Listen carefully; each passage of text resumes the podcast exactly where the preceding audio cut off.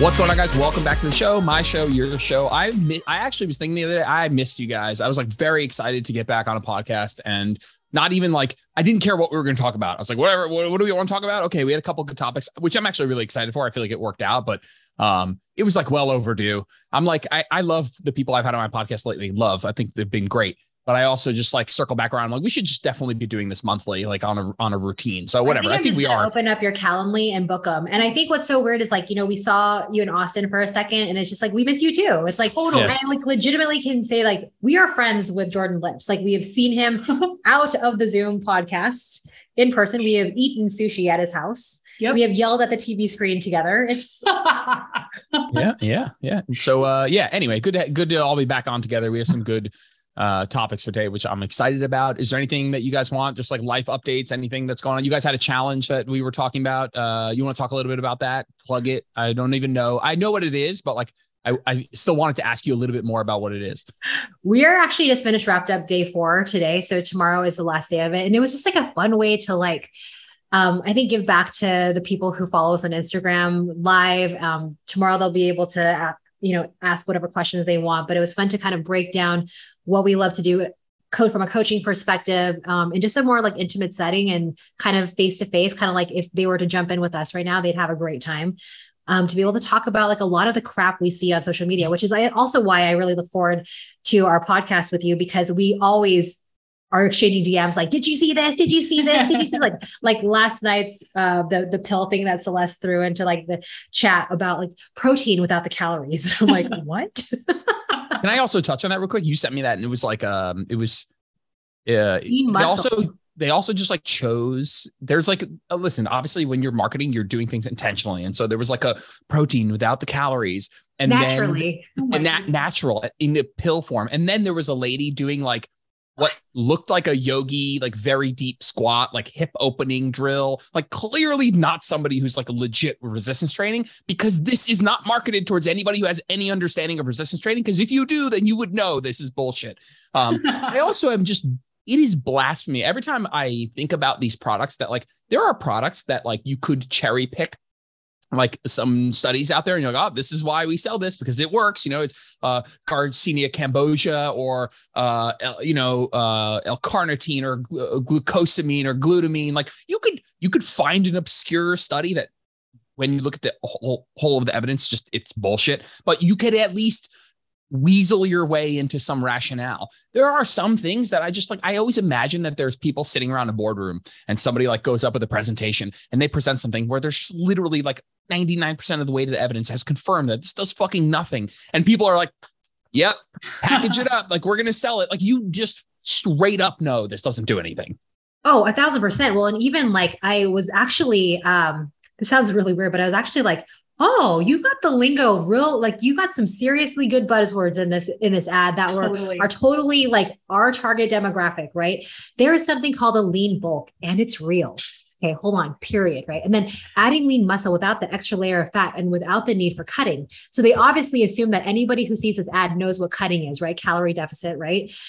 But not with the protein powders most of us use, which are blah blah blah blah. I didn't even you can't even hit. But then my also my favorite is like, you know, perfect amino, which yeah. just plays to everybody who like wants to be perfect, right? Mm-hmm. And then it's like the eight essential amino acids optimized for 99% utilization asterisk asterisk wonder what the asterisk could the asterisk mean this claim is not supported by the FDA disclaimer, exactly. disclaimer there's actually nine essential amino acids and so we just we left out whichever one was the most expensive like it's like it's like it's like the but at the same time i could see why like the people who follow us would be like oh my gosh, oh, protein without the calories, and it helps me get a lean bulk. Muscle without not only muscle can I get more fat. muscle and no cutting involved. I mean, and then like their background is all like serene, like you know, yeah, get, yeah, yeah. Calm very cal- not not rusty weights. Yeah. it's very calm in tone. Yeah totally 100% lean in tone lean muscle lean in tone, yeah. because lean muscle is also not a thing. Did you did you google tone the other day? Is that what you were doing? Oh my yes. gosh can you believe that? I feel so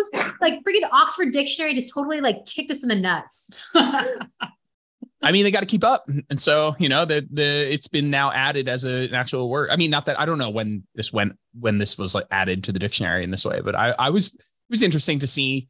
I guess it's still a real word. Like I don't like like shitting on like everyone knows what you mean. Um, it's yeah. just unfortunate that it's it still has like a just a marketing stigma and Well, and the thing that bugged me the most was like when they used it in a sentence, they were like, I know, yeah. push-ups will tone your abs. I'm like, yeah, yeah, yeah, yeah, yeah, yeah, yeah. True, but you read it in the dictionary, so. I don't know if there's a you guys have ever read emotion uh not emotional intelligence um um uh motivational interviewing. Oh my god. And motivational interviewing if you're a coach listening is the single greatest book you could ever read. Don't read anatomy first. Don't read physiology first. Go read emotional interviewing. It's the greatest book you'll ever read. But they it's just about like structuring conversations with clients to affect behavior change. It's like brilliant book but they have they realize that the the general book like the original uh, motivational interviewing generally is really good but if they could apply it to different fields that you could get those fields to read the book more. So there's like a emotional interviewing for fitness. There's like emotional interviewing for this other whatever other topics. Um and so there's one that's health and fitness.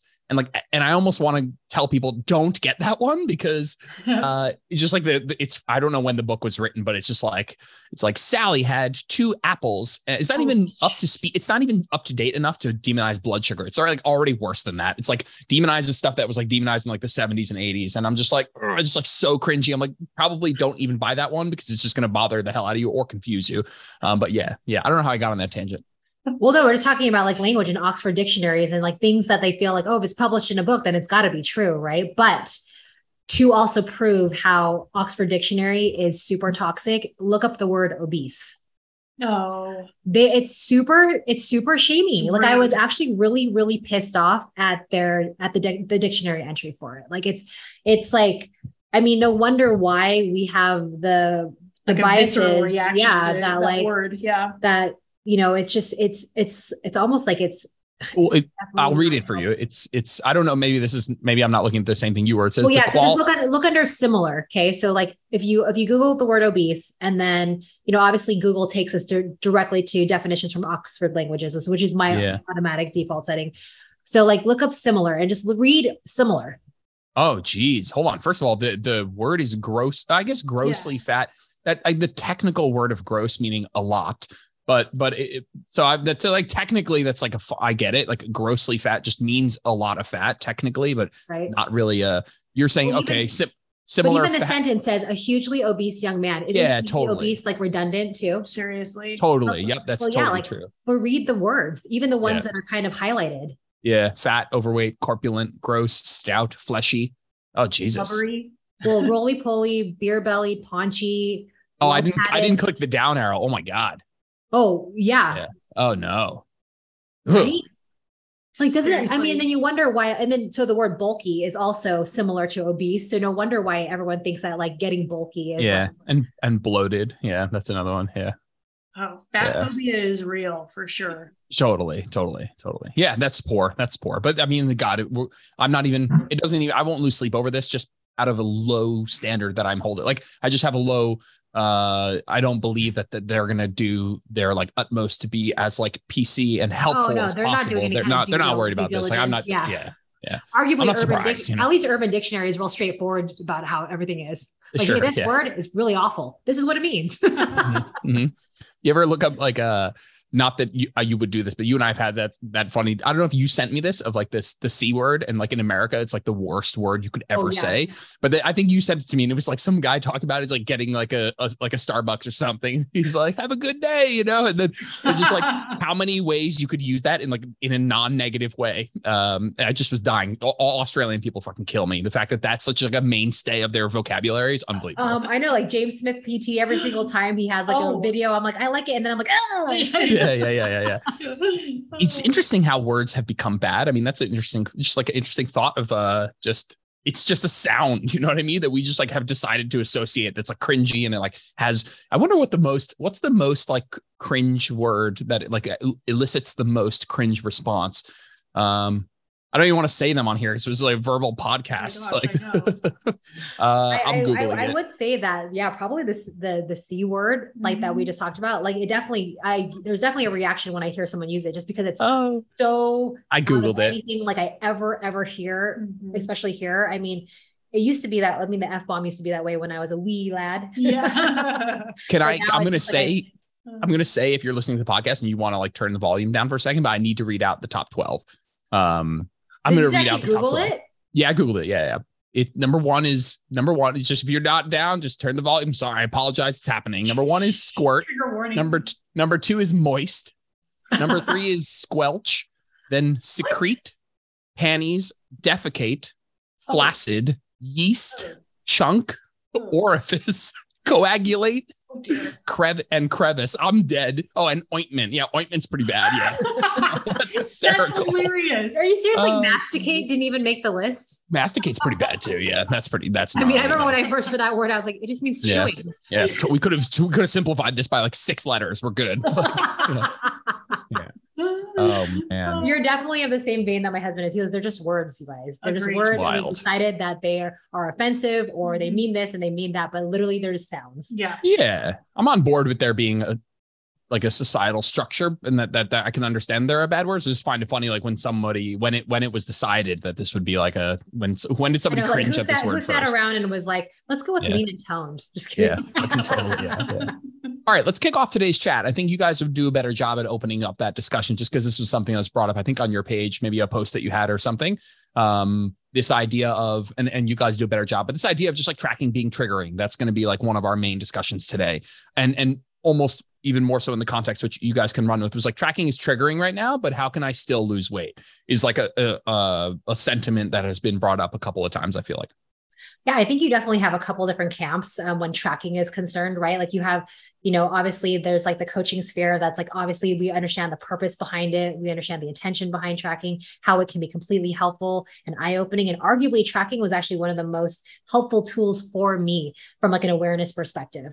Until I started tracking what I ate, I had no idea like what I was eating. I mean, first of all, we I mean, definitely was eating plenty of carbs and fats, barely any protein, right? But even just from like a, a cost perspective, right? Just the awareness of like what things actually, you know, cost, especially things that we had labeled um, good, bad, you know, whatever it is, right? Like for instance, like when you ever look up or log a acai bowl, you will be amazed at what an acai bowl like costs, right? And it's like no different than budgeting, right? And that's kind of how I mean, I liken it to is like just like being like, where's your money going, right? It's like sometimes, yes, I understand that budgeting is super painful from a financial perspective. Be, you know, how many times you've gone to the dollar section and threw a couple things in your cart, or like maybe you didn't need to buy that, this, that, and that. How it could be a little bit like um, there could definitely be like a i like to like not have an awareness piece when it comes to like how much i spent at target versus how much i needed to spend at target.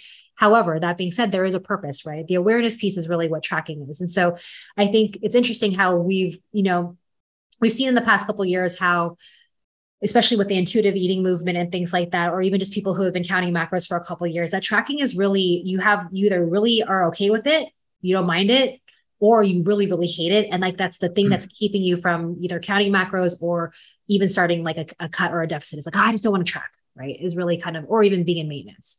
So that's my thoughts as far as like you know where i feel about where we stand for tracking if we're going to establish tracking. Yeah, absolutely. So, I mean, as with anything, um, how you feel about it is purely your thoughts, your perspective, your history with the thing, right? Um, your perspective on the thing is how you're going to feel about the thing. Uh, macros is just a tool, and you can um, like like any other tool, like budgeting, like you said, or any other any other practice, you can do it. Um, you can do it in a way that helps you and lead bring builds more awareness and gets you closer to your goals or you can or it can be something that um, is constantly making you feel like a failure or bringing up scarcity or um, or different negative emotions right? So uh, the thing that is interesting to me about this this particular angle on it is when is how you know when people come from this place of like macros really tracking really messed me up or tracking is a is a real problem for me or um, even like even macros gave me an eating disorder but i still want to lose weight. I think that is really interesting that you are you are you're not faulting your um, preoccupation with losing weight. Uh, you're faulting the tool by which people get closer to that goal right? So so my my question i guess about around that would be like uh you know what are what are your thoughts and feelings about it? Why is it such a problem? Getting curious about it instead of um i mean nobody has to count macros. Nobody has to has to use it. But but in my experience with women there's so many um there's so little awareness about our emotions and how to support ourselves in negative emotion. And a default reaction to our negative emotions is just, well, I got to lose weight. That's going to fix it. I got to lose weight. That's going to fix it. Um, and and that's really the piece that I feel like uh, is worth is worth getting really really curious about. I mean, as well as your feelings about tracking. But when women are just reasoning from their emotions, uh, that's not going to that's not going to be a good thing um, I, I, like Nat said, it tracking is was a huge awareness tool for me, and it, it really showed me very clearly that um, in the beginning, if I wasn't tracking, my assumption was that I that I screwed up, that I ate too much, that I made poor choices. That um, whereas sh- tracking has actually showed me how much I was shorting myself um, consistently, uh, and then you know before macros, I think I I think I had sort of like many uh, all or nothing phases where it's like I go to Cheesecake Factory and eat, you know, my brothers called me hollow leg. Like I can eat a lot, but then the next day I'd be like, oh, I really should be good today. And good in my book was not eating very much. So um, that would be that would be the question I have um, uh, for women that still want to lose weight but have an issue with tracking. Is just like let's get curious about it. Let's get curious about these negative emotions and beliefs and um, thoughts that you have about your body yourself and tracking. Yeah the curious thing has been it's funny i posted about like my journey in therapy the last two years but that like be curious like i always laugh at my therapist because like sometimes i don't even need her to be there. Like she'll i'll just say something and i'm like yeah, I should probably just be, I should probably be curious about that. I'm just starting to be more curious about like my thoughts and my feelings and my actions and how I feel about them. And so that's like, I, I agree with you 100%. I almost think that that, uh, I was going to say that that's pretty lofty for most people to do, but I think that's where I have a lot of thoughts here. My, my, my initial thought was that I don't want to be the kind of person who's like, okay, someone says, Hey, tracking's not right for me, or it didn't work for me, or it fucked me up. And, and my knee jerk, and I'll, and I'll challenge this, but my knee jerk is that, that that probably the way you were doing it and the way you were taught how to do it and the the way that it was brought into your life probably not the best. Um there was there's probably it's it's likely that person when i ask them how they were doing it is not the way i would want them to do it. And and that's all i'll say. I'm not saying that the way i would want them to do it with certain tactics changed would fix it but i think that on the spectrum of more and less likely to cause potentially negative obsessive tendencies that when most people are like yeah I, tracking really messed me up and you ask them what they mean by tracking it's usually something i wouldn't recommend most people do. You know it was uh, let's say tracking all the macros with a very tight window without the knowledge and education of how unimportant it is to be so precise. And if you're off a little bit here and off a little bit there within these certain circumstances, that it's all going to be fine. And to to without uh, guidance in terms of how to manage social events and how to handle scenarios that are harder to track. I mean, these going just plugging, get your macros from a calculator and like going off and beginning and thinking you're going to track everything on a food scale and everything's going to be. It's not how it works. Like you're going to need to tracking is nine times out of 10, if this person's like, man, tracking really messed me up, I'm like, yeah, you were doing it in a way that I'm, I'm not surprised kind of messed you up, or I'm, I'm less surprised messed you up than if you were doing X, Y, Z, maybe five to seven things slightly differently to make this a more flexible experience. And I, so I don't want to be the, you know, it fucked you up because you did it wrong, but it's very likely that you, that there's a more flexible version of what you're talking about that, that is at least out there as a possibility. Not as suggesting that that's something you have to go try, but uh, nine times out of 10, if I ask somebody, hey, what was it like for you? Both from a mindset in terms of how you were educated by the person you were working with, or you weren't working with someone at all, plus the methods you were doing, uh, the methods you were doing this with, and the lack of, you know, uh, like people talk about flexible dieting it's not just if it fits your macros. Like there's there's an underlying flexibility from a mindset perspective that needs to come along with this. You know i have clients now that are like you know really like they have no problem tracking every single macro but they can't go out to eat or they can't have a thing that their friend made. And it's like these are we, we can tackle those things. We can make that a non-stressful experience. Um and so part of my knee jerk was like i don't want to be like, you're doing it wrong but my guess is there's a better way a less likely way a more flexible way that would be at least better compared to what you were doing. And, and, I'll, and I'll stop this monologue in a second. But um, the second thing I just want to start by saying is like weight loss. We'll talk about other contexts, but weight loss as a is as a context is not intuitive. Like it is in just I'm not going to be all like fucking like like like um you know genetics in this, but like our food environment from today plus our genetics from today if you combine them with just intuition, we're all going to be obese. I mean, just like we are genetically predisposed, we are, you know, to capitalize on food whenever it's available. You know, we love yummy food. It gives us a dopamine response. Like, well, my point is, it's not intuitive. So if we're going to talk about intuitive eating and stuff, is set entirely separate from from weight loss. And no matter what you do, if you want to lose fat, you want to lose weight, whatever, you're going to have to do something different. You're going to have to do something intentionally, something. Um, even if you think like, oh, it's unintentional, I just started doing this and this a little bit more. Those things were intentional, maybe not so directly focused on fat loss, but you're going to have to do something other than just fly by the seat of your pants. And I'm not saying that that means you should go and lose fat. My point is, are these people who are like, hey, tracking really is a problem for me? Is every rule, principle, uh, plate meal composition template, educational practice? Like, are all of those triggering for you? Are there other things that are not triggering for you? Um, and the answer is definitely maybe. But my point is, uh, just this is is is focusing on this at all triggering for you because that's slightly different. If it's focusing on this at all in terms of like thinking at all about like, hey, maybe I should build my meal around protein and plants, or I need to get more fiber, or I need to eat more fruits and vegetables, is, is, is trying triggering for you? Um, is thinking about your nutrition and not just eating what you enjoy in that moment is that triggering or is like what is exactly triggering? Um so yeah that's the end of my speech. I'll, I'll oh throw it to you guys no i think so i think good. i think we're i mean i love it. We're gonna we're we're heading we're heading down we're heading down this like trail like this whole thing. I mean I, I have to like maybe even as i'm sitting here i have to maybe like even rethink my statements about it too because you know I think what the three of us are getting at is like it really comes down to your self awareness, right? It, it, with anything, right? And just like how, yeah, you can, you know, did you learn anything from tracking while you were tracking in order to be able to step away from tracking to be able to lose weight without it, right? Like, it, I mean, anything from a hammer, you know, hammer. We've, we've talked about this analogy before. Like a hammer can either build something or it can break something down or destroy it. But you're not going to get mad at the guy at Home Depot who sold it to you right and it's just it's it's still a tool but i was actually thinking about other tools that maybe aren't you know tracking my food maybe was helpful for me but like for instance let's talk about planners for a second okay? Planners have this like mysticism that they're going to keep you more organized and on top of things. Par- i'm actually paralyzed by planners.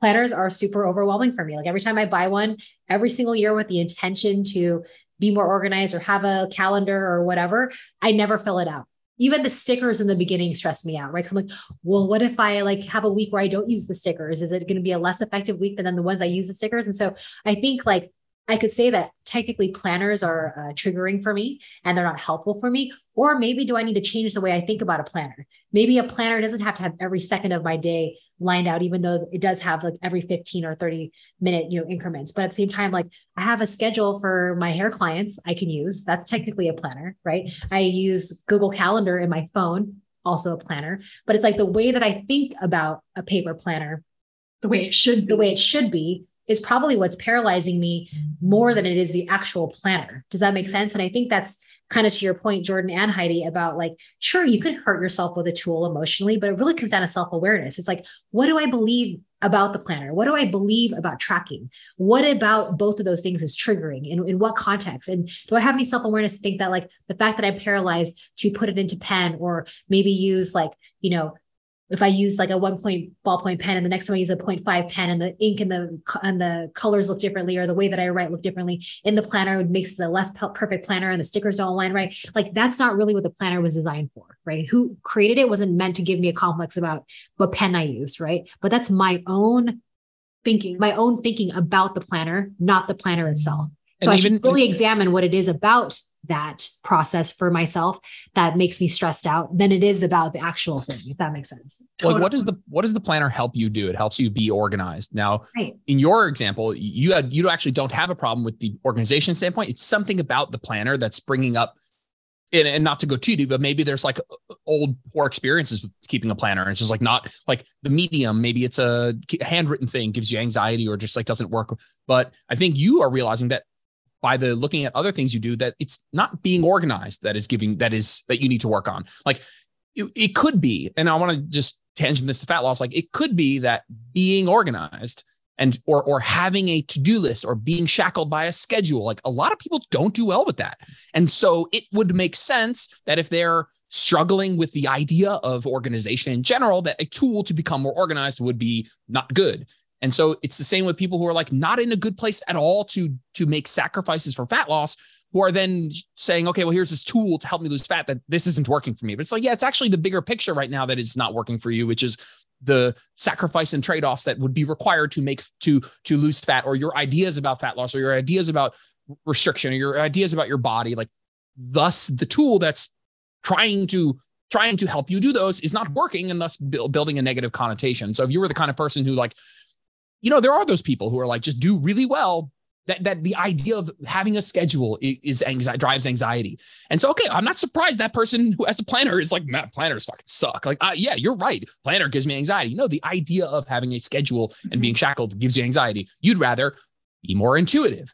And so there's a bit of like correlate there. You are clearly not the person who's like worried about the organization standpoint this medium just might not be right for or how you're thinking about that medium is holding you back from making the most of that medium potentially well, and I think, you know, it's it kind of lends itself into like the next part of our conversation as far as like, you know, tracking is triggering. It's like I think I totally realize why planners are triggering for me.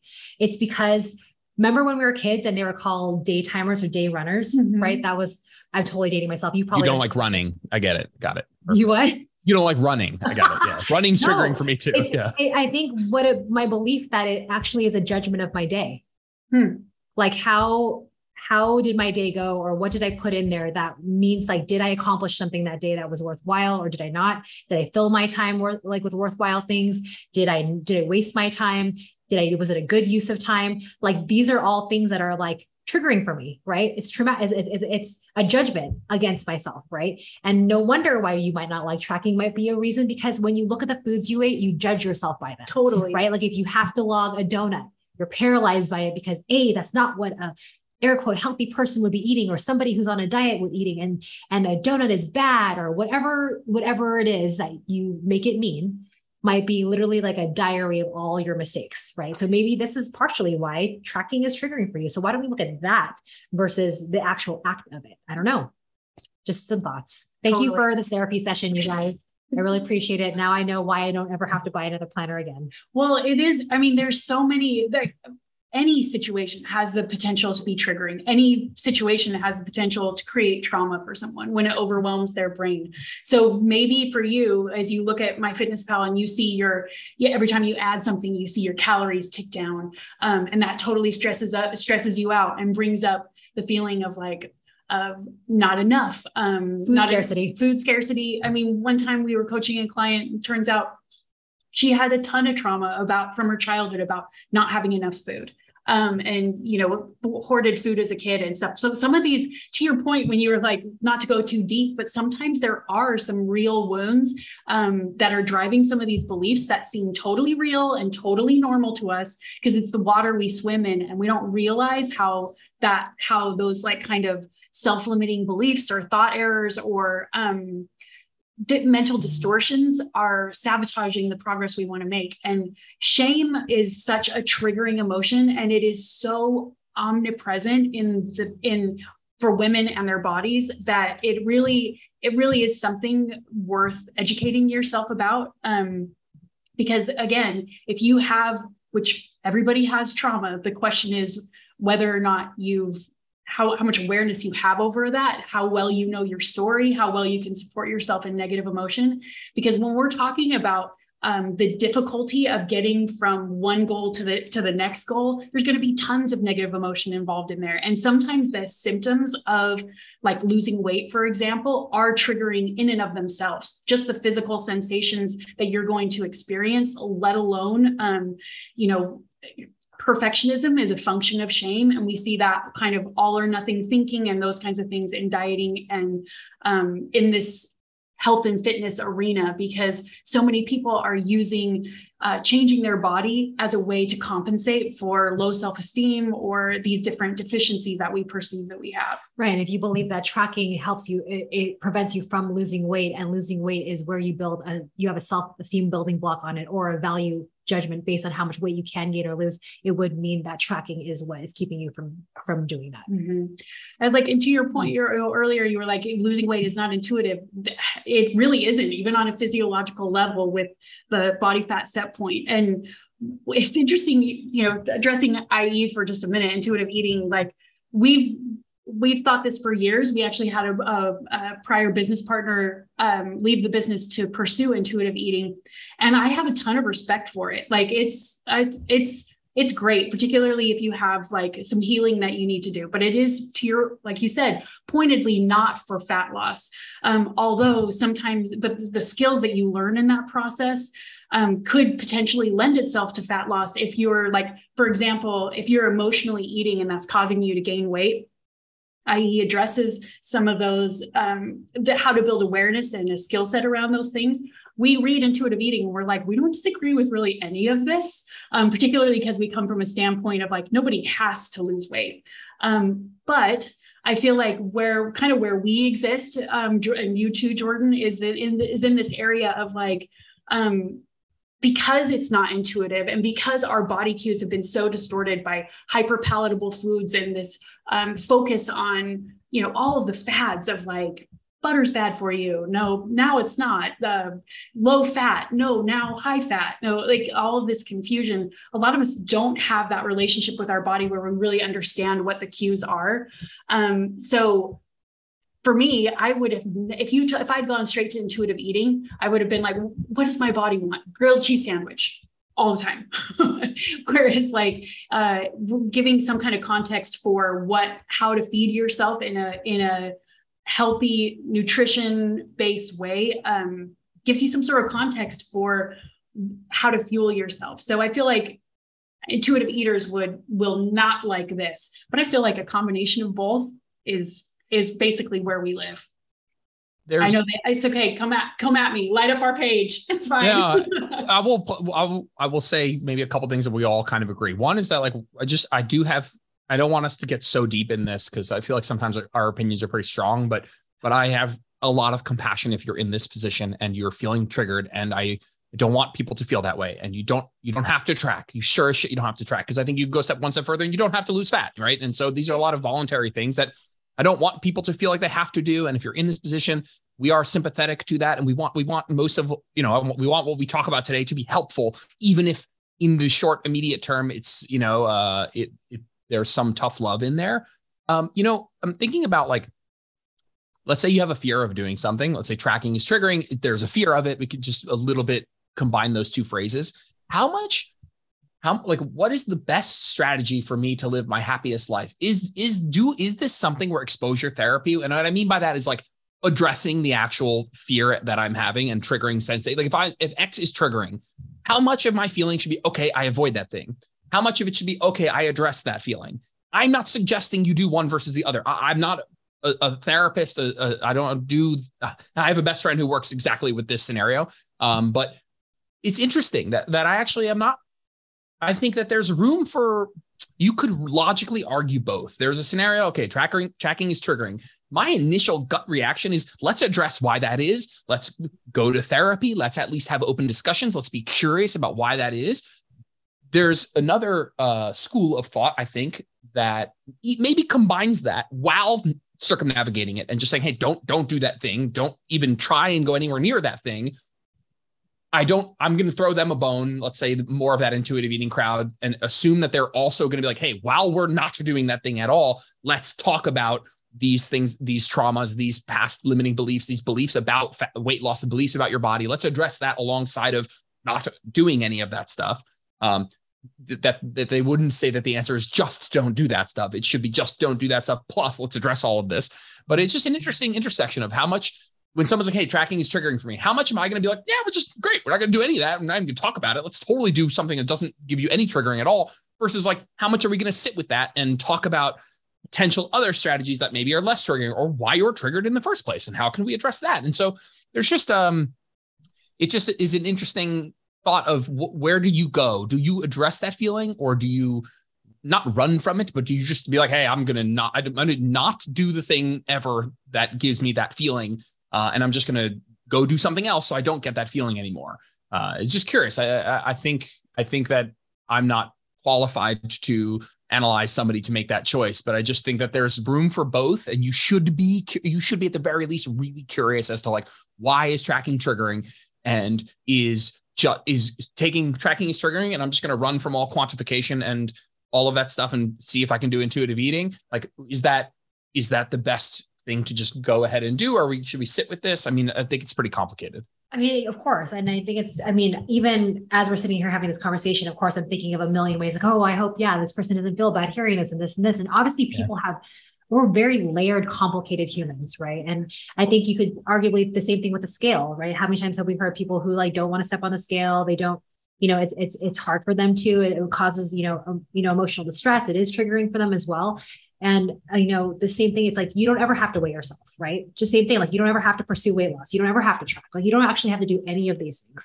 But if there is a desire for a result that the, these tools help with, you know, for instance, like it's kind of like when you, and I know you probably get this a lot, Jordan, like, oh, every time I use that machine, I hurt myself, right? Like at the gym. Like every time I try to do this, like I always get hurt. Or every time like I try to like do this movement, I get hurt. And it's like instead of just avoiding the movement, I mean, you could give them 16 other movements, you know, obviously you know injuries and and things like that aside but like just like a normal human being who's trying to lift weights you could give them alternate movements to achieve things or we could also figure out like well what is it about your movement pattern that is making you know you your body compromised in this? Like how are we not using this tool correctly or how how are we hurting ourselves with a dumbbell? You know maybe we're going too heavy maybe we're you know and even just the self-awareness piece that this i believe this whole weight loss slash fitness journey is really about comes down to like wanting to feel better in your skin period right? In whatever context it is, whether it's weight loss or muscle growth or activity or cardiovascular health or whatever it is. It's like it all comes down to self awareness and how many things are we avoiding because we don't want to figure out the self awareness piece, right? I think that's a lot. And there are like three of us are a little bit in a different space where like we like the self awareness piece because we like figuring out what's wrong with us, you know, and also just from like a compassion standpoint, like, hey, like I you know, it could literally be that tracking is triggering because you saw your mom doing it. Yeah. I mean, who knows, right? There's lots of unearthed things that like can bring to the table. But I mean, but, all this to say, like the the end result is to feel go feel good, right? So let's figure out like what we can do to do that.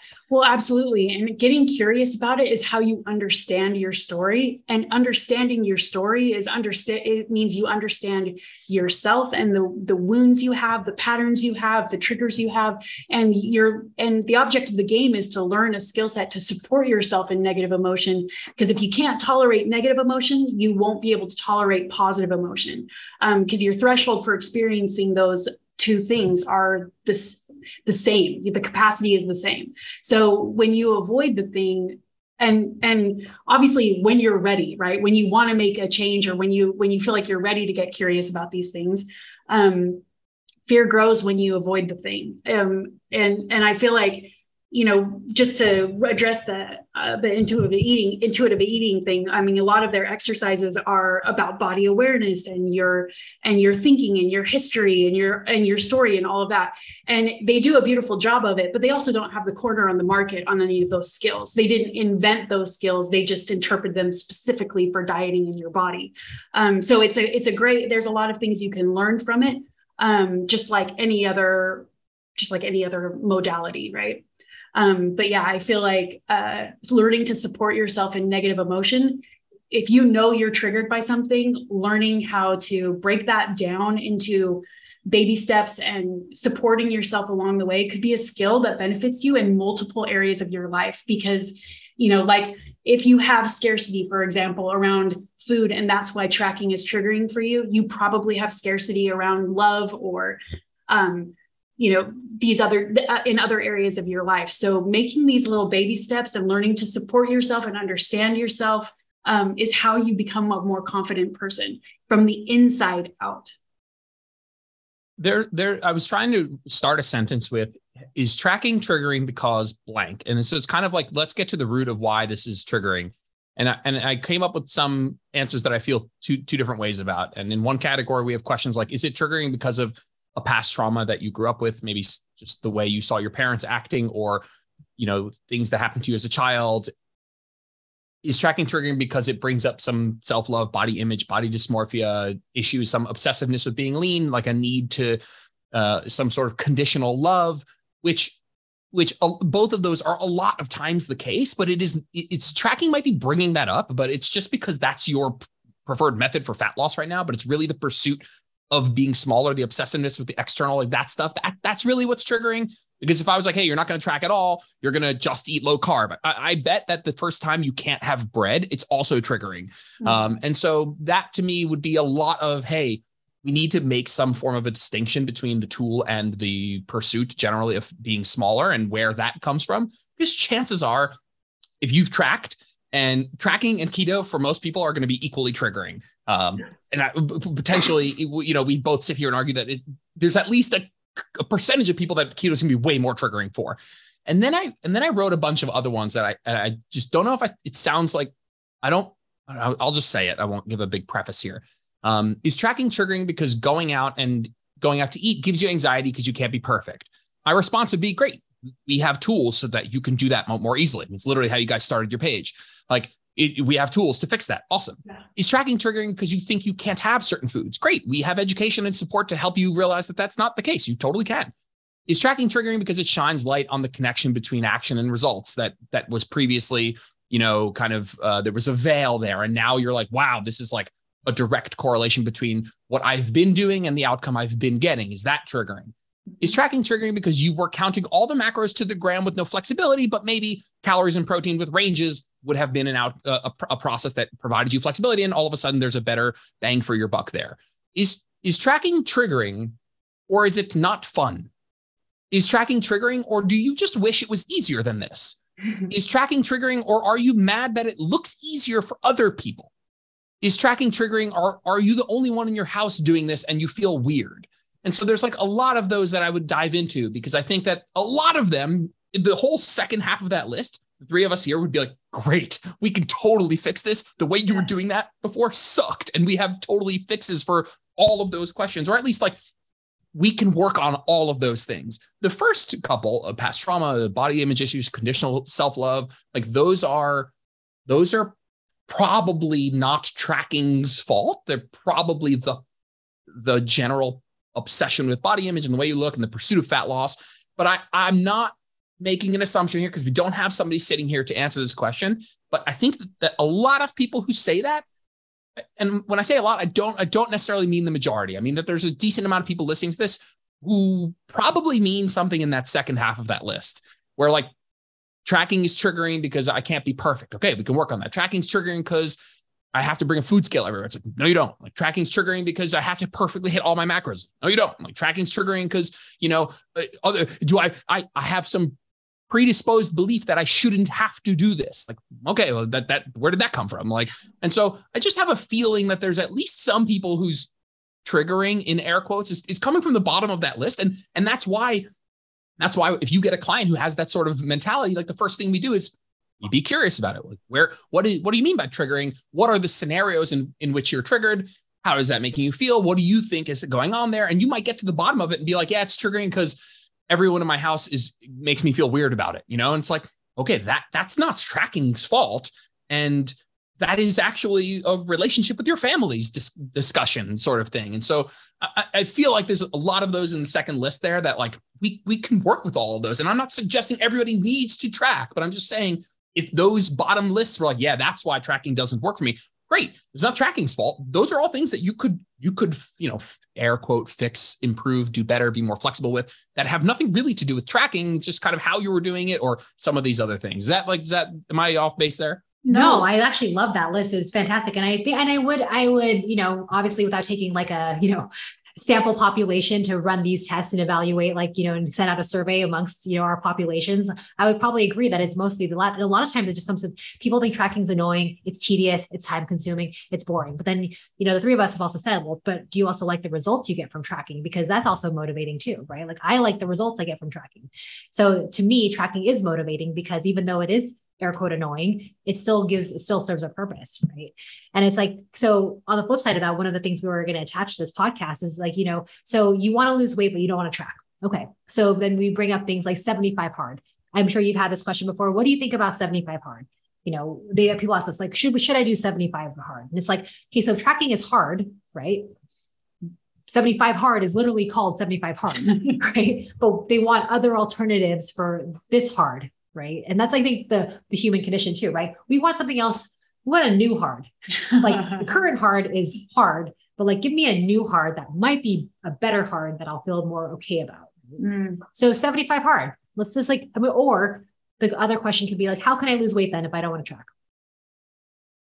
Yeah. Yeah. The we want to talk about 75 hard in, in like specifically first or that general question Sure, about let's, want to track. let's go with that and then we'll go to the second one. Yeah, 75 75 is, is is 75 hard is um it's one of those things where for every one person for every like one person who's like 75 hard, it really was like you know, I'm on the website right now because I needed to see some of the rhetoric behind it. It's like uh the Iron Man for your brain, right? It's like it's kind of posed. First of all, Andy Frisella is mega cringe for me, but back in the day, loved Andy Frisella when I was like 20, 21, 22, and I was like just discovering like self-development and like woo woo rah rah, like get up, go, don't be a bitch. Like I loved Andy Frisella, lived for him. Um, but is super mega cringe, maybe on the other side of that for now. That's my opinion, by the way. Um, but I- um, how how abrupt do I want to be with this? It's for every one person who's like, wow, man, yeah, this was totally the Iron Man for my brain. And I came out super like with lasting uh you know mental toughness. Like for every one person, there's probably a hundred people who are like, yeah, I quit on day 13 and I fucking hate I hate myself and I failed and you know I worsened my relationship with food that was already bad. Like it's if if you can't do X, I promise you, 75 hard is harder. And uh, you're just digging yourself a deeper hole. Again, one person's going to comment on the podcast. "Oh, I did it. It was great. It totally changed my routine. Oh, it's awesome. The concept of 75 hard in the for being glass half full, the idea of committing to certain habits that in the hopes that for doing them for a certain period of time that you can make them into a lasting habit, that idea I'm fine with. Like the idea of being like, hey, these are things I'm going to try and do over the next span of time and I'm going to really buckle down and try and stick to it that that concept generally I don't have a problem with, but the application of it here, it's like I, I it's like two day workouts. It's uh just uh, it's just crazy over the top, and, I, and that's the point of it. It's supposed to be it's supposed to be this like cool macho like you know I, I crazy mental toughness thing, but like the general idea of like you know how many times I've had clients are like hey for the next seven days we're going to try and get a protein and a plant on the on the on each plate three times. You know, like the idea of setting a time frame with some principle based goals. I, I'm for that uh, generally but it's very contextual and this in this context is pretty dog shit well, and I think like with anything, it's like, what are you hoping to achieve by doing it?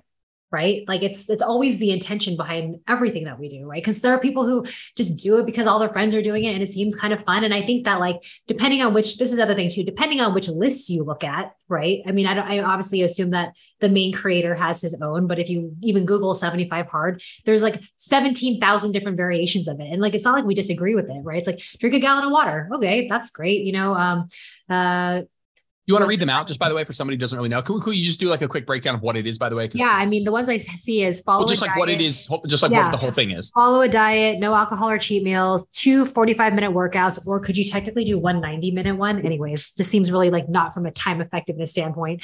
Or it says one gallon of water. You're supposed to take a progress picture every day, which just blows my mind. Can I just And- pause you for one sec just that this is a for the listener this is 75 days in a row of doing all of these things in an attempt to be like a it's called a transformative mental toughness program and so you just read them from the top again for me Yeah. And then also, if you miss a day, you have to start the 75 all over again, apparently, too. So it could end up being like 365 hard.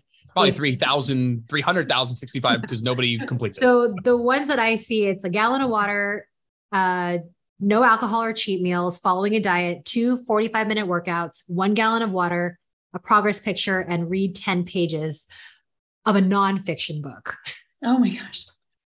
Is the one that I see. I mean, that's like four of them put together. Is that what you Yeah. got? They're Yeah, so that's what I got, yeah. It's I I Especially, I, love how it's called a tactical guide to winning the war with yourself. And I don't understand how winning the war with yourself. how taking a picture of myself every single day is winning a war with myself. Arguably, depending on who you are, it could actually be worse. Well, I mean, it, right, right. I mean, it's kind of tantamount to weighing yourself every day. I mean, you could that could be a hazing ritual, or it could actually like, yeah, help you notice like, you know, the scale fluctuates and the world doesn't end and things like that.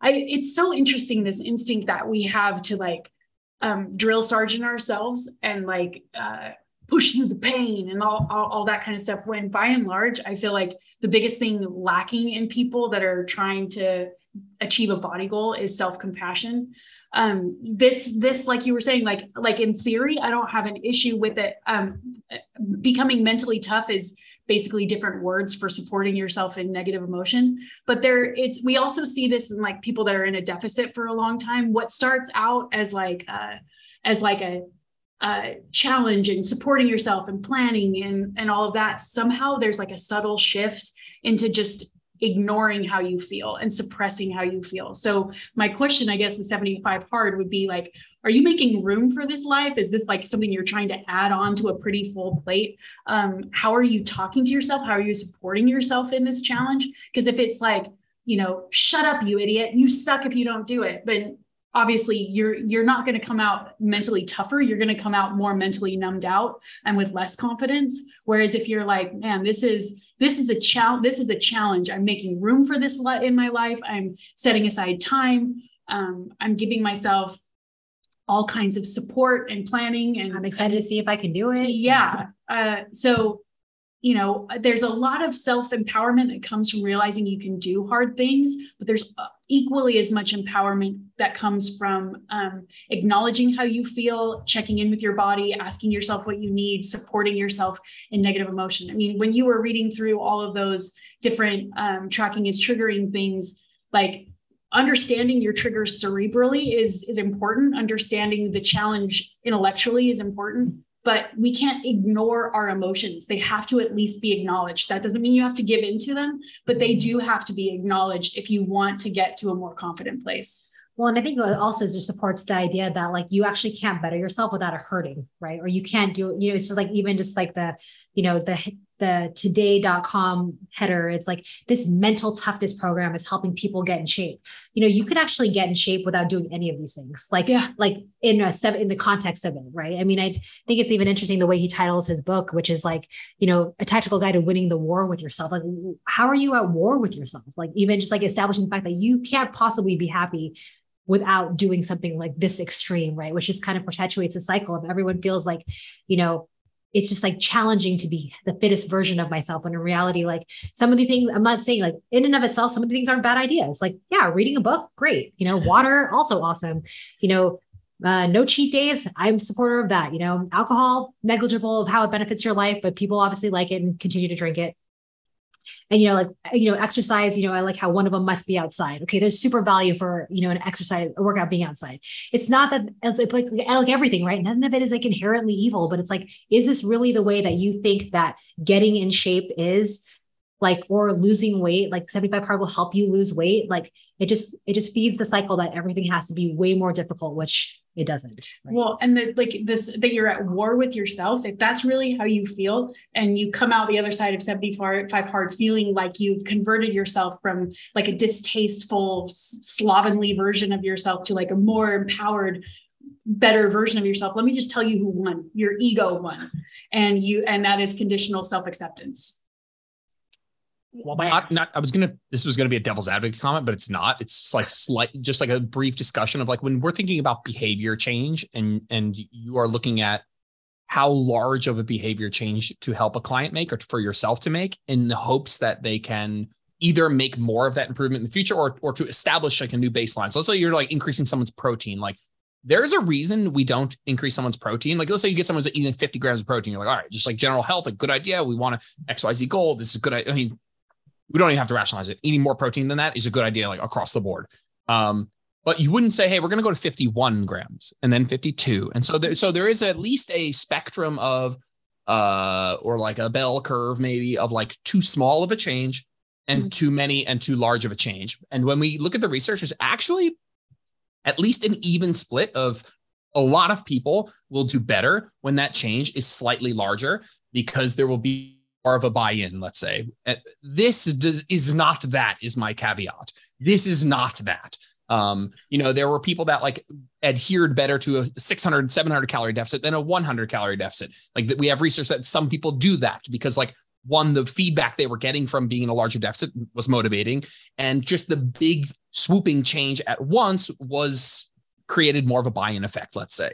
This is not that though. This is like the this is like making it out to be like a war with yourself, very consequential. If you miss one thing one day, you start over. And so this is not that. This is on the other end of that bell curve on the downswing here, where this is just too much, probably has more downsides than upsides. But it, it my point is that this Andy, Andy and the 75 hard, they just don't care about that. They don't care if they kill a thousand to get 10 people who to post on their on their page that have done an amazing transformation that that say this really did change my life um and so you know th- that's just not their concern if you have if you have it's like it's like if you have a million followers like these people who have like a lot of followers get people who post on their page like just like a, a ton of like really good stuff. Oh my god, this is so great! And like for every ten of those, there's one person who's like, "This fucked me up." When in reality, the ratio is flipped. It's just they're not telling you that it's fucking them up. Yeah. And so yeah, you, are like, "Oh my god, your program that your 12 week, 1200 calorie program is so great. Look how much weight I lost." For every one person who says that, there's 10 people who are like, they got they got fucked up by it, didn't comment on it.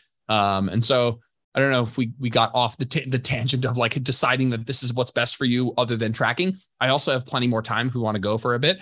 Um, but do we want to kind of circle back to ha- uh, the idea of w- what I'm in the position of I want to lose weight, but I but I'm I've decided that tracking is not right for me. Yeah, let's go for it. I mean, I think people are curious, even from people who don't mind tracking, are like, wait, is there a way outside of tracking that I can do this? Right.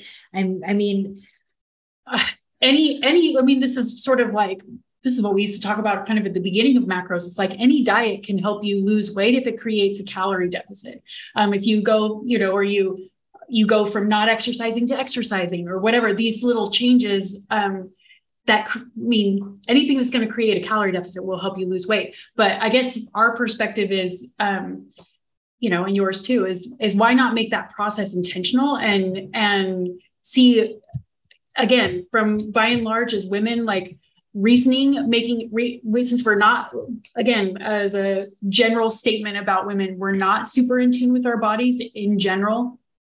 So if we're going to uh, reason from our emotions how much we think we deserve or feel like we should you know what's going to help us lose weight like that's really easy to lose perspective on real quick especially even if you are creating a calorie deficit because of the symptoms that come with dieting. So anyway, anything you can do to make it more um, scientific and uh, you know have some some sort of like tracking system in place. Um, I mean, that's that's my perspective.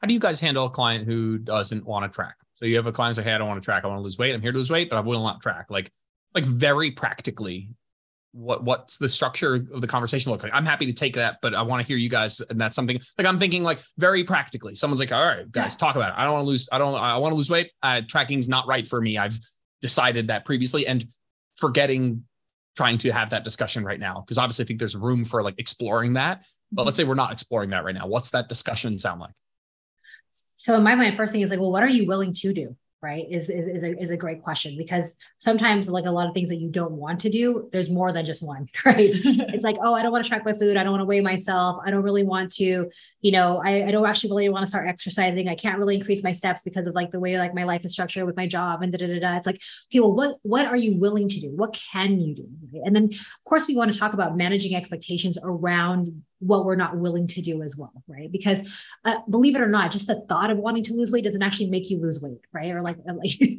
know, like a lot of people are like, oh, well, my my fitness pal is set at like 1,300 calories, like. Great, but you still have to do it, right? It's like we have this idea of like, oh, I feel like I've always been in a, a dieting. I'm always dieting, but like, are you actively dieting or are you not dieting, right? It's like there's there's these there's but the bummer is people want um, guaranteed results for work they're not willing to do Okay. This is just, I mean, it's human nature, right? We, we want to do as little as possible, but still get what we want.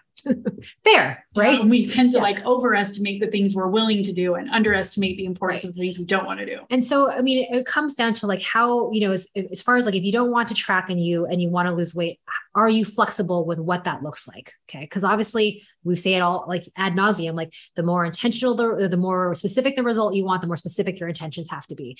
And it's like, comes down to like, are you willing to make sure that you have protein at every single meal? Can you make sure that, you know, these kind of steps, this kind of, you know, exercise, like getting your water in, making sure your sleep is optimal, reducing your stress, you know, fiber and things like that. But there, there is an element of abstractness, which is hard to also collect data from too, right? Because even when people even are tracking, they can think, believe air quote that they're doing it and they're not really doing it, right? How many people, I mean, we've had clients that like, oh, I actually I have not, I mean, I tell you I'm tracking or I, you know, noted that I tracked seven out of seven this week, but I really didn't log everything. Mm-hmm. Like I opened up the app, right? But did I really track everything?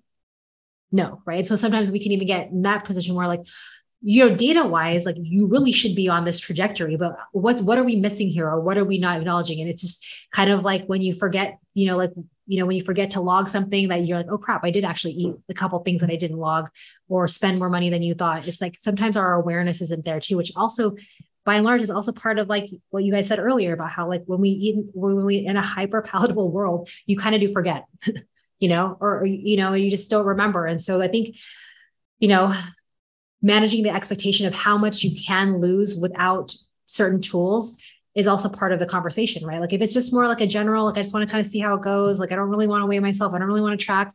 Okay, well then let's then you better double down on the good habits that that would get you there, even if you were doing both of those things. I mean, that's just. Agreed. And I still think you should put a timeline on it, just like you would if, if you were in a cut. Cause again, the those like when you when you suppress like your hunger cues or ignore your hunger cues for a while sometimes they go away. Um, and and you can be you can end up experiencing some of the negative symptoms of of dieting for for a really long time.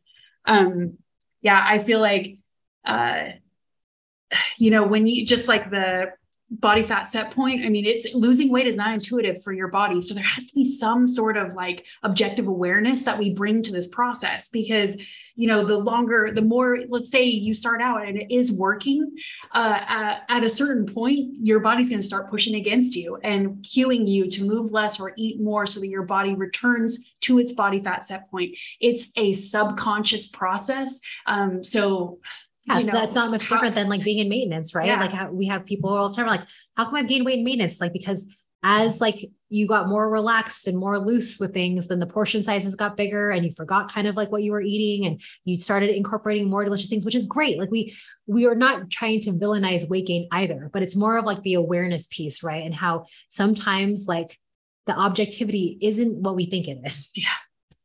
Yeah. I find the topic of weight loss without tracking to be a very interesting one that I have. I'm just not. I'm not so sure how I feel about it. So I'll just do what I always do, just a random word vomit. But um, I just think that number one, managing expectations that this is a process by which you hope to. When I say this is a process, I mean whatever strategies you decide to employ is is in the hopes that you create a calorie deficit, that you spontaneously create a calorie deficit, less directly, more indirectly, because you're not actually tracking. But I, I, I find it interesting that if you don't track calories, then addressing the hyper palatable, more junk food discussion becomes a very interesting one that I actually find a bit more triggering because if you're not going to track, then by definition, what you have to do is you have to decrease the amount of calories you're eating by addressing the what.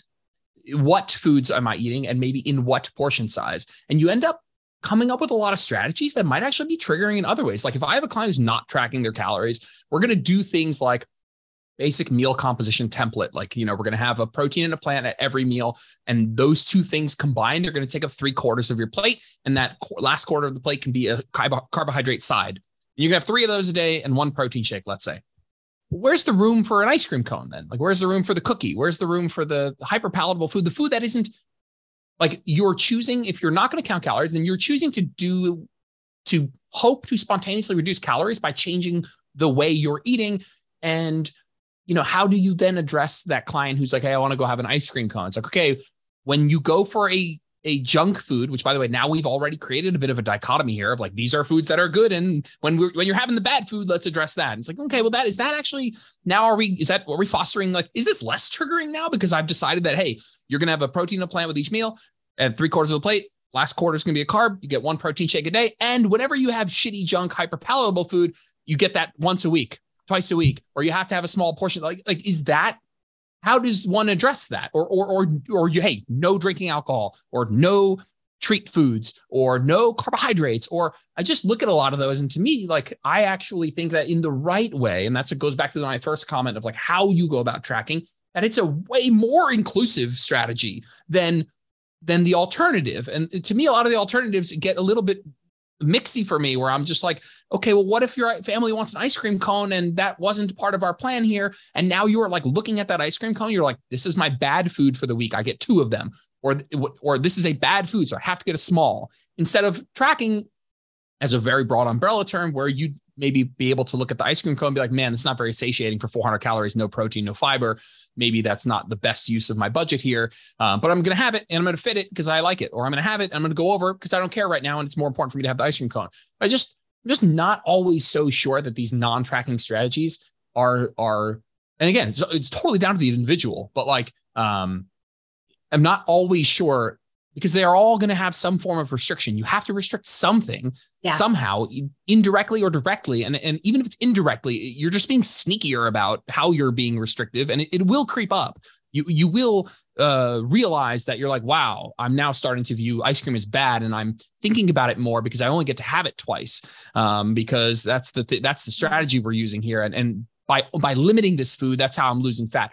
There, by the way, there are gonna be other people, other people, other clients I trained coached people for for a couple of years when I was first starting out, where you would do six and a half days of fucking terribly low calories, and then you got two hours to eat whatever you wanted, and it was. I mean, you could eat whatever you wanted. You even encouraged people to just fucking binge like crazy. And there was a very, very small percentage of people that were like, this totally works for me. And so, you know, uh, I just I'm just not always sure. Like I'd be interested if there's a coach out there who exclusively coaches people who don't track to lose weight and doesn't also experience people who have negative reactions to those strategies. I think they certainly do. And, and again, I whatever, not yeah, to go. Or, or they might actually not even be hearing them too, right? Because we obviously get that on the other too. Like I went to this coach, she would shame me for this, this, and this, and this. Mm-hmm. Like, yeah, you did, but she didn't feel like she had a voice to be able to say, like, I can't do it this way, or I can't not have pizza on Saturday nights with my family. That's a tradition. Like, it's like how much fear are we putting in, or just even the belief that this is the way to do it, and like, and it does, it, it does give you a set of rules, air quote, to like have to like assign by instead of tracking, which allows you to kind of have more freedom to be able to to make those decisions for yourself which is really that self-awareness piece we were been talking about too. Like that was what it was for me. You get to decide if it's worth it to you or not regardless of air quote any rule you've been told right? It's i mean i have a, a girl at my work i love her so much but she's always it's either whole 30 paleo um you know gluten free uh what oh, she's she's done them all right? And then and yeah in the very beginning like it's it's really good. It's working really great. Like the first couple days because anytime you're cutting out something and you're adding more nutrient dense food and greens and things like that it's, it's gonna it's gonna show up okay? So i mean there's no denying that part of like when you pay attention things usually work a little bit better right? But none of us can pay attention at that kind of you know intensity for long. And then all of a sudden it's like and then she misses bread. And then she you know things like that or like you know the weekend comes along and stuff like that. It's like instead of beating yourself up or thinking that nothing ever works for you it ends up giving you more narratives. And then when she goes to another one it's like well you know i couldn't eat this on that one but they say I can eat that on this one. So is it going to really work for me? Because these two, these two are conflicting and none of them have to do with tracking at all. They're all like kind of free range diets, right? Which I think whole 30 and paleo kind of are like, as long as you're eating within these parameters, it should work for well, you. Think about it. Well, think of what you said. It's, Hey, the draw is you can eat as much as you want. It's like intermittent fasting. You eat whatever you want, but we have to restrict somewhere. I had a super nice Uber driver though, that I'll just, again, small devil's advocate, super nice Uber driver, which I was on a, um, a long Uber ride and he was just like, "What do you do for work?" And I was like, "Fuck." um, and I was like, I'm, you know, online coach, nutritionist, whatever. And he was like, Oh, I'm going to pick your brain a little bit. I was like, fuck, man, how much longer we have on this ride? And he's, he lost 80 pounds. And the way he did it was like, Hey, I just really started eating more fruits and vegetables, more protein. And I stopped eating so much junk food. And it was like almost the end of his sentence. And that is a very general, vague strategy, right? It's vague, it's not specific, and that that's okay. That being non-specific has some benefits. It's probably less feels like less constraints, but it has downsides of less precise.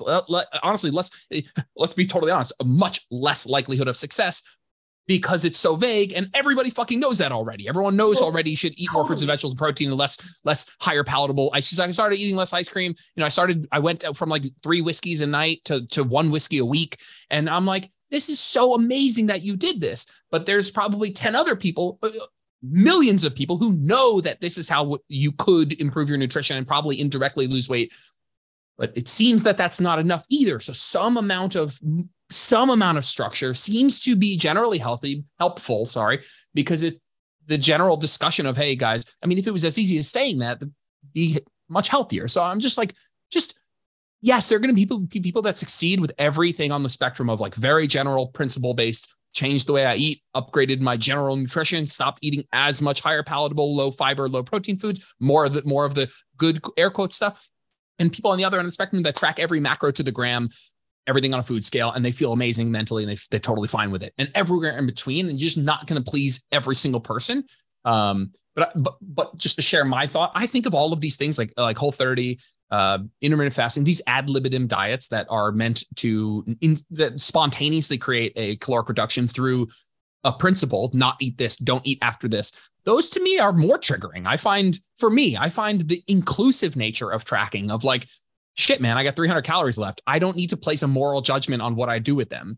Um, and I could have an ice cream sandwich from Trader Joe's is fucking crack cocaine. And I feel, you know, I just don't think twice about it. Now I don't want to just like a, it's easy for you to say. We're not going to talk about that content. I just don't even want to talk go that go that route. Um, but yeah, I think it can go both ways. I want to be fair. I think that it can go both ways, but I certainly don't think unequivocally that person who's like, or the people who shout on Instagram, they're like, tracking's triggering. Like, you're a fucking moron. Like, that is not true for everybody, for sure. And your alternative, like, if you're, if you're like, tracking is triggering, but then you're like your fellow, your ex colleague who says tracking's triggering, and weight loss might be triggering in general, and we're going to go yes. totally another direction. Cool. If you're like, hey, tracking's totally. triggering, don't do that. Do this instead. I'm probably your thing is going to be just as triggering, or potentially as triggering, or or less triggering, but less likely to be beneficial as well. And so we have to weigh the, the pros and cons of these strategies. And so I just I'm always like this. If there was a non-triggering at all strategy that worked really great, I promise we'd all be doing it. I totally, I totally agree. I I feel like um for me, tracking is like kind of like checking your answers in the back of your math book, like to see if the more objective we can make the process, the more it's going to show you the subjectivity that you apply to these things, your opinions and perceptions that you put on these foods or processes or yourself or your body. Um, like, how many clients have you had who feel like they're not losing weight? I mean, I have this client who's been losing, who's lost over 50 pounds. It's taken her probably a year and a half. And if you, we, one of the questions on our biofeedback tracker is your subjective perception of your body composition change. The whole thing, she only counted, only told, uh, selected feeling leaner three times in a year and a half. The rest of the time it was bloated, more, you know, no change was the most common answer, right? And so that that like we're not that great at assessing ourselves objectively. Um, and that goes for our bodies, that goes for food. And one of the best parts of being curious and growing your self awareness is when you realize you were wrong about your shitty self limiting, self limiting beliefs, right? Um, and that I feel like is again i totally I, I completely agree with you about this this about ashton like if you're just going no dieting body acceptance intuitive eating like go for it. But if you're like, no tracking, but I'm still obsessed with weight loss, you might want to get curious about that just for your own quality of life and peace and safety in your body. Yeah. Is tracking triggering or is fat loss triggering? Is is tracking triggering or is um, my Your body deep, not being good enough. Yeah, my deep obsession. Or that, or that you constantly feel like you just can't do it right. I mean, that to me is triggering, right? It's yeah, totally. reason why, like 100%. half the times, like you always feel like a failure. That is pretty triggering. And then if you tie them all together, right? It's the same thing with you know your Uber driver. It's like so now when he has fast food, if he ever does again, is he going to believe that he's a failure or or or heaven or I'm moving in the wrong direction again? Where I had this really great profound weight loss, and now when I make this decision again, I can't trust myself at McDonald's anymore. It's like, is that really true? Right? Is it was it really McDonald's or was it that was a time in your life where you didn't have any faith in anything that you could do it? So this was the the best move for you was to cut this out, right? We all know like when people, mean, yeah, hypothetically, if you're like eat as little as possible and exercise a ton, you should be able to lose weight. Okay, to a certain point, right? But we all know that it's like how many people go the whole day and are like, I barely ate anything, but you ate something, you know, but then you ate ate as little as possible, but it could still be like 2000 calories or 3000 calories, right? And then you're like, I'm eating nothing and I'm not losing weight, right? It's like, but with data, you can be like, well, I actually did eat 2000 calories today. Because you know, the three things I ate yeah, were super calorie. Yeah. I mean, yeah. we, we're talk, talking about like, it's, it's like you can spend a dollar in the dollar section and buy, you know, one thing, or you can go to Louis Vuitton and spend five grand on one thing and it's still it's the same kind of thing it's like without any kind of context or knowledge and, and you don't trust yourself to make these decisions, which sometimes this awareness piece is really part of it too. And and it's like same thing with like meal plans and whole 30. It's like you you can't go off script and trust yourself to make a good decision, then the whole thing is just kind of another way to like just feel more crappy about yourself with less self-awareness. But a lot, for a lot of people, that's normal and they don't really see any issue with it. And think the only way to fix it is to lose weight. Yeah, I'm on a big, I'm on a big uh I don't know if it's I'll look back one day and, and see how my thoughts have changed, but like I'm on a big, I just put a podcast out today about like the why behind fat loss. And I just think that if I have a client who tracking is triggering, like 99% of the time, this this whole thing is triggering. This whole pursuit of being smaller is triggering. Like that that that is just almost unequivocally the outcome that we come to where it's like fat loss is not right for me. Restriction is not right for me right now. The the the pursuit of being lean, the, how where I'm putting that in my hierarchy of importance, that what I value in life is too high. That is the thing that needs addressing. Um, and and I'm I'm realizing that like we've talked about this a little bit before that there's just such a um, my my clientele fall into two buckets. One of which uh, like I think objectively will see market health improvements from like a biomarker or like a legitimate I can now do things physically that I could not do before, and that's awesome. And then other people that this is not weight loss is not a pursuit for those things that they won't get. Like it's healthy people trying to get leaner, let's say. This like you're all you know leaner trying to get leaner without market health improvements biomarker wise or like you're already fit and it's not like you're going to be like now I can go on hikes without or I can go up the stairs without getting out of breath and and I'm not that, that those two people are both allowed to technically in an umbrella in a bubble allowed to pursue fat loss. There's nothing inherently wrong with either person doing that. Um, there's just an element of uh, you know if the healthy person whatever. I don't even want to break it down to those two categories, but I just find it sometimes like this is this is this triggering because like you got probably your priorities a little bit out. Not, I, I don't get to decide if your priorities are out of whack, but but but maybe you, if you were to sit down and explore this, would be like, man, maybe this isn't my happiest life. I, again, I'm not. I don't, I don't get to decide what people want, but I think it's important I found I find myself doing a lot more therapy this day these days, and I, and I love it because frankly I love paying that aspect forward, and and I get just as much pleasure off of a client realizing that oh my God, maintenance is amazing, and I'd rather be here than anywhere else forever. And then they go off living their life, and they never even lost a pound with me. I mean that yeah. gives me as much joy, if not more joy, than you know of somebody who's lost weight and and improved their life in some way. I mean it's just a beautiful thing both totally. ways. Totally. Yep, it's like it's it's. I think the why is can sometimes be hard to to define. Again, if you're not acquainted with your with yourself and your history um, and your own mind, but if if the process is is not driven by self acceptance, it's it's in pursuit of self acceptance, um, and you think that that's coming from changing your body or changing how you look in some way, that day will never come. Um, it's about it's a daily practice of, of accepting yourself and and being curious about how you feel and your behavior and growing that growing that self-awareness and that self-acceptance. And that's the 75 hard you should do Wow. We'll make our own actually. Wow, Next podcast. profound. Come up with 75 hard things. Eat Oh my ma- gosh. Eat maintenance for over a year. How about we start with that Yo, one? fat 70, 75 hard. Try not to lose weight for 75 days. Whoa. Whoa. challenge Whoa. accepted Yeah. All right, gang. Let's let's All right. wrap it up. Anything you guys want to leave them with? I think everyone knows where to find us. Thousand percent. And we'll see you on the next episode. that's right See you in see you in one month from today. Perfect. All right, guys. Good seeing you guys. Talk to you soon. thanks Bye. Thanks for tuning in to this episode of Where Optimal Meets Practical. If you liked the episode, it would mean the world to me if you posted a screenshot to your social media or left a five star review on iTunes. That stuff really helps. If you ever want to get in touch with me, just shoot me a DM on Instagram at Jordan Lips Fitness. I'm always around to chat. Thanks, guys. Have a good one.